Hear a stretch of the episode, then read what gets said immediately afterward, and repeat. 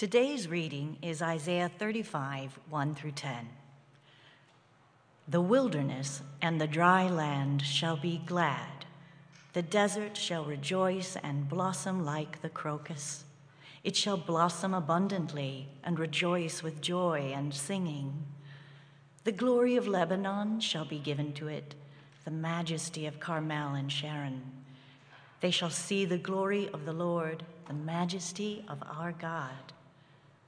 Strengthen the weak hands and make firm the feeble knees. Say to those who have an anxious heart, Be strong, fear not. Behold, your God will come with vengeance, with the recompense of God. He will come and save you. Then the eyes of the blind shall be opened, and the ears of the deaf unstopped. Then shall the lame man leap like a deer, and the tongue of the mute sing for joy. For waters break forth in the wilderness, and streams in the desert. The burning sand shall become a pool, and the thirsty ground springs of water. In the haunt of jackals, where they lie down, the grass shall become reeds and rushes. And a highway shall be there, and it shall be called the way of holiness. The unclean shall not pass over it. It shall belong to those who walk on the way. Even if they are fools, they shall not go astray.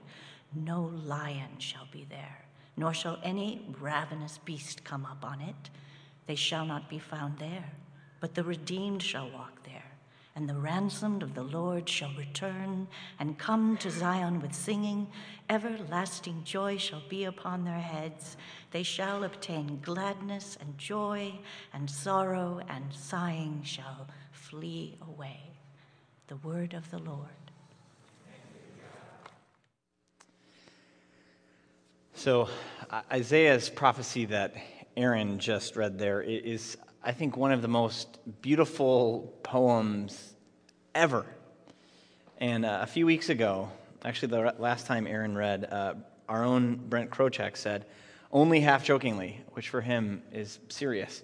Um, he said that a way we could raise funds here at Res is we could we could produce an audio Bible with Aaron Hupp reading it, and I, I, was like, you know what? I would pay good money to listen to Aaron read the Bible to me. But the good news with this, I could, we get this audio recording of this for free. It will be online later, and so we can listen to her reading Isaiah 35 whenever we want. And this is a real fitting passage this morning. Um, in the fall, we've been following the narrative lectionary, and so we've gone through some of the great points in the, in the Old Testament uh, narrative. And, and, last week, we even spent time with the prophet Amos, but today it's with uh, Isaiah. And this passage from Isaiah is really a bridge between where we've been going through the Old Testament and where we are going as we, we enter the season of Advent. And, and I know not everyone, I, I, know some people didn't grow up in churches where they celebrated Advent, and so you have no idea what I'm talking about. And that's just the season of the church year, uh, four Sundays leading up to Christmas. And so it's the time where the church reflects on, on the meaning of the coming of Christ, the light shining in the darkness. And so it's this season of preparing ourselves for um, the beauty of Christ's birth and the, the reality of the incarnation. And we take Advent, we, we, we take it seriously here. Ad, Advent um, is an important season of church life here. And it's one where we get to focus intently on the promises of God that we believe are fulfilled in Christ. And what I love about Advent is we come back to it year after year, and it focuses our attention, just like Matt's prayer this morning, on, on um, light, on the coming of light, the promise of the coming of light in what is a very dark season. And that's, it's literally a dark season, but for some of us, it's, it's probably a hard time of year as well. And, and I chose this passage this morning, though, as a bridge, but also it's, it's the theme of our annual stewardship campaign. Now, that might surprise you because there was nary a word about money in that passage this morning, and that, that's intentional because uh, stewardship is not about just money, it's not a fundraising campaign.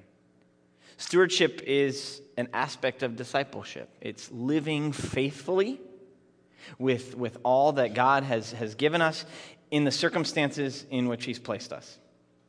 So it's, it's just living faithfully with the resources, the gifts that God has provided for us in the circumstances in which He has placed us. That's what stewardship is.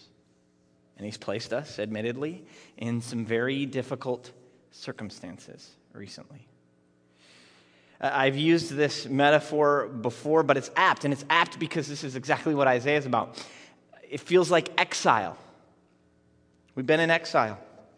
And exile is a crucial yet often overlooked concept, theological concept and theme that runs throughout Scripture, especially the Old Testament. You know, if you think about the Old Testament, two EX words can kind of capture what's going on there. We've got the Exodus, God's people being liberated and delivered from slavery, and with that comes kind of the formation of a people and the giving of a law. And, and, and so we love the Exodus because it's about salvation, it's about freedom. But, but the, the shadow side of that, is exile, is estrangement, is being far from God. And exile predominates as well. I mean, think, think about, uh, we can just run through the great stories of Scripture. Genesis 3, the fall of humankind, exiled from the Garden of Eden. Israelites, their, their 400 year period of slavery that predates the Exodus, you could think of that as an extended exile from the land that was promised to their ancestors. And then there's the events that Isaiah is speaking to this morning that, that culminated in the year 587 BC. And that's, if we know any Bible dates, that should be one of them that's seared in our memory 587, because that's when the Babylonians conquer Jerusalem and, and they despoil and destroy the temple, and they take the best and the brightest and they, they send them off into other parts of their empire. So this is exile, literally the removal of the people from the land.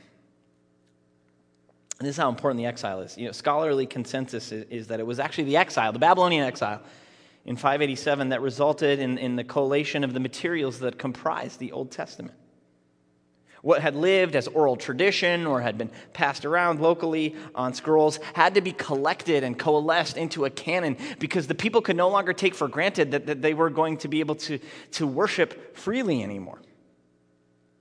And so the stories that they had shared um, the, the, oracles and, and, and, and prophecies, they had to write these things down and collect them because they were threatened by exile.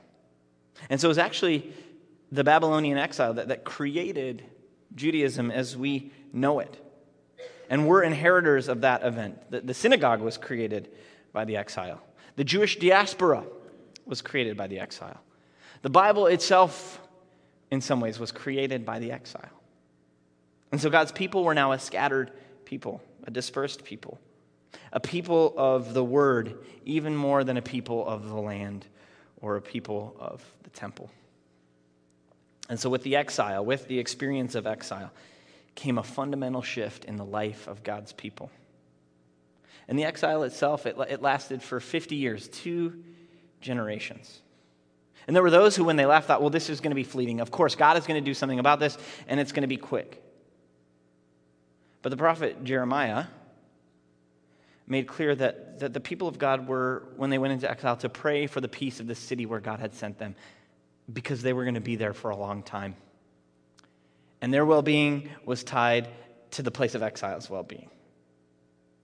Told them to build homes in exile, start families in exile, to get on with life in exile, because many of them who were going there were never going to return. And that's a hard word for a people, a people who are just like us, a people with, with a deep and universal longing for a place called home. Now, what does it mean to be in exile? It means that you're disconnected from the familiar, the usual ways uh, uh, of doing things, the, the sights, the smells, the sounds, the people that you're used to. Exile is disconnection. Exile is also disorienting. You know, you, you, you, you, you're lost. If you've ever been to a foreign city or a foreign country or moved somewhere new, it's a, it's a profoundly disorienting experience. You, you don't know the lay of the land. You, you don't know how to get directions. You don't know where the grocery store is or the, the, the, the target is. You just feel completely sort of out of sorts. You're, you're disoriented when you're in exile. To be in exile is also to be displaced. literally, you're not in the correct place. You're out of place. You're not where you belong. You don't fit in, right? You fit out. And to be an exile is also, though, to experience a kind of death, a social death, communal death, even, a spiritual death. That exile can feel like that. And this is what the Israelites went through, uh, you know, in the period before Isaiah's prophecy here. What does it mean to be an Israelite without the land of Israel? What does it mean to worship the Lord without the temple? How do you do that? How do you make sense of it? How do you sing the songs of Zion in a foreign land? One of the most movingly tragic passages in all of Scripture occurs in, in Psalm 137. This is just beautiful, haunting passage. It's a psalm of exile. And the, the, the, words that are in it, if you ever watched the TV show Mad Men, there's one episode where this, a song inspired by this is in it. I think it's in season one. So maybe you'll, you'll, you'll recognize this. But it's Psalm 137 where it says, By the waters of Babylon, there we sat down and wept when we remembered Zion. On the willows there we hung up our lyres, for there our captors required of us songs, and our tormentors mirth, saying, Sing us one of the songs of Zion.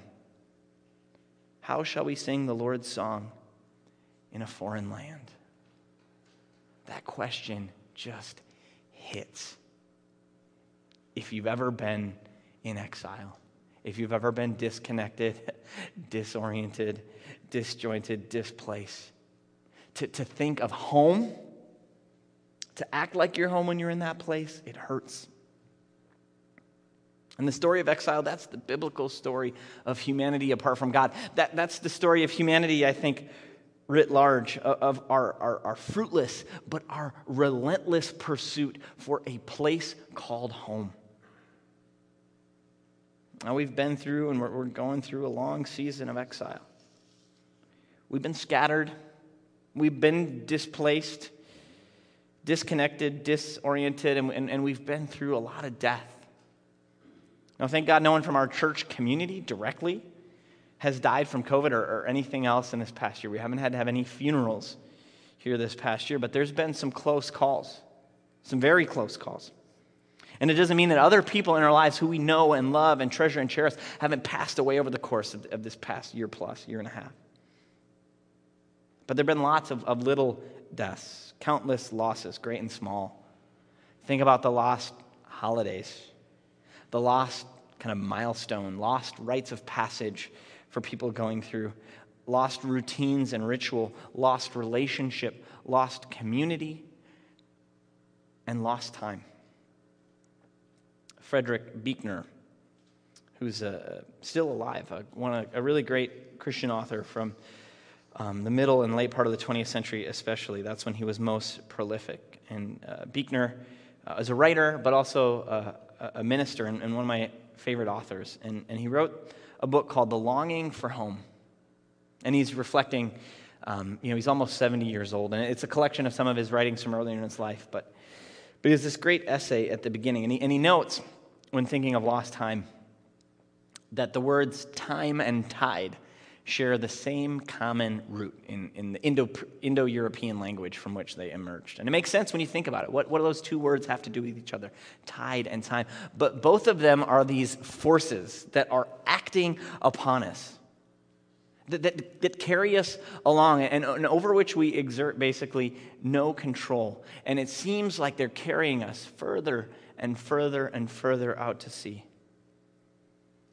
And so the question is can, can the tides of time ever be reversed? Can they ever draw us closer back to home?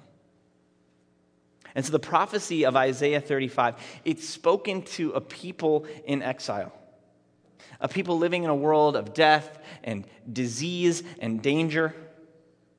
And these forces are pervasive. The way Isaiah puts it, they, they, encompass everything from the natural world to their physical bodies, their emotional state, it's the spiritual as well. The wilderness, it's dry, it's barren, it's full of death. The road back home at this point, it's winding, it's dangerous, it's impassable. and their bodies and their spirits are broken, weak, and fearful.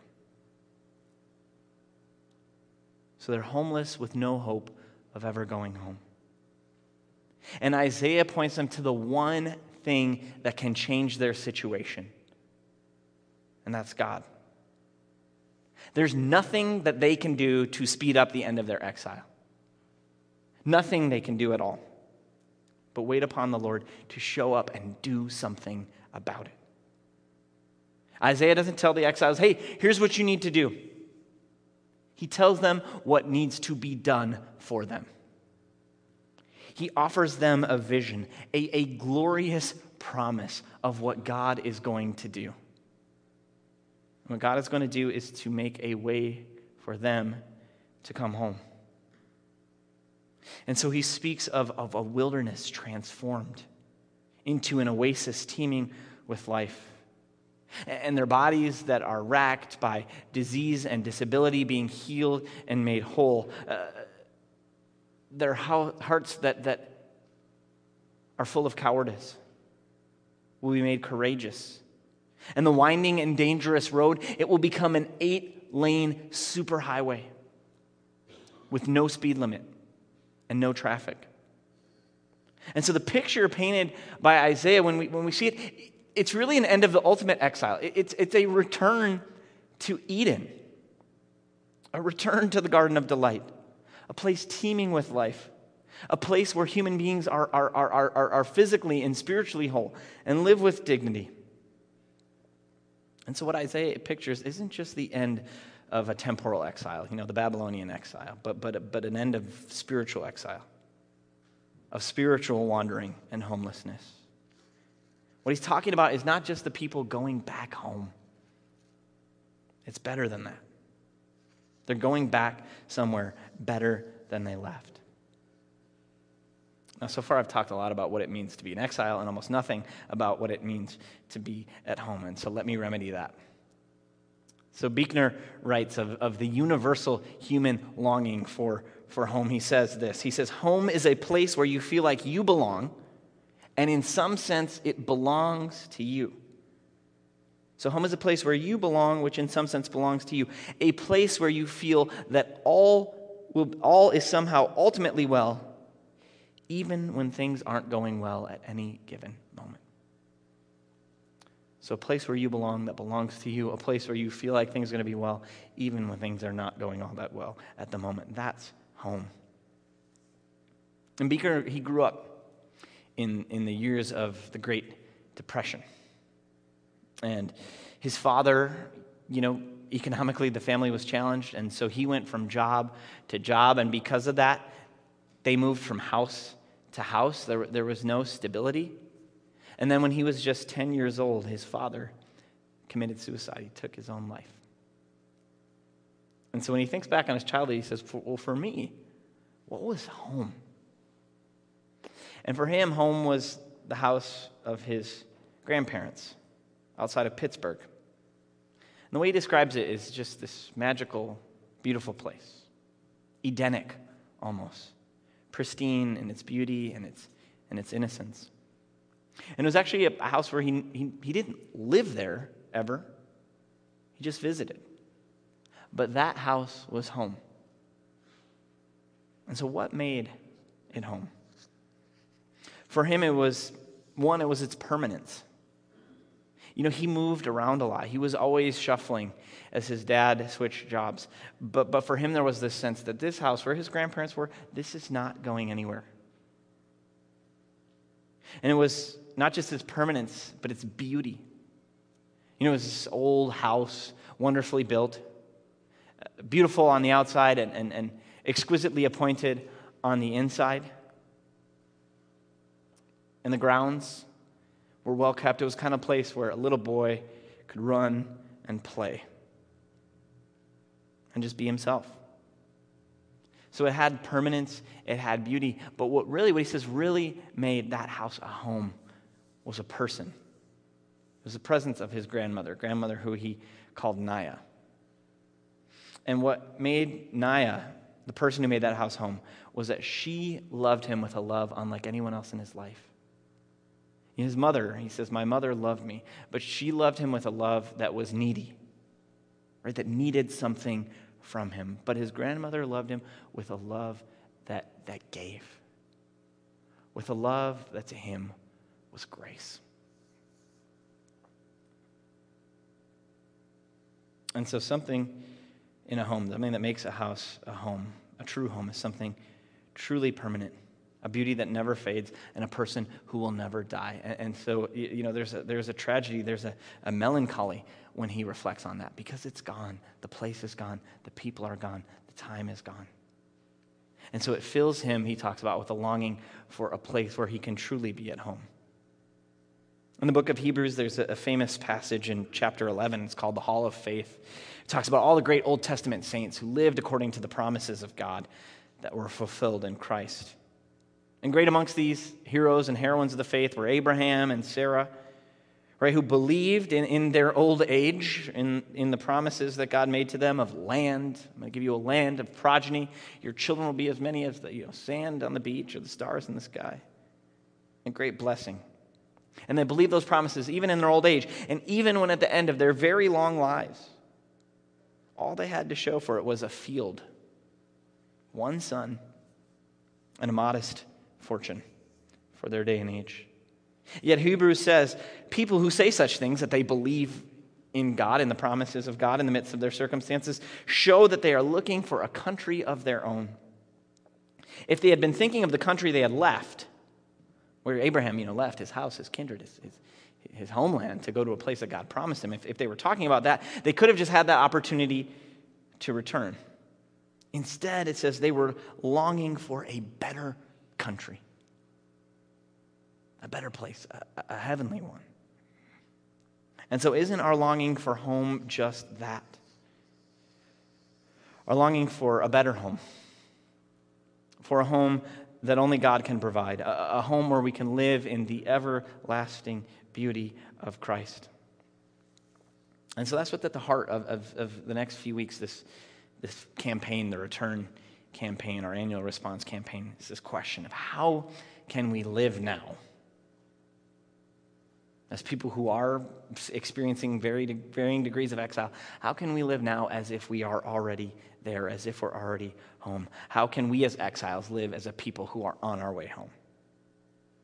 And that doesn't mean I'm not talking about living like the pandemic's over. I'm not talking about that at all. Because I know it's going to be over for various people at various points. For some of it, you're like, it's now. I'm over it. But for others, that day is, is coming.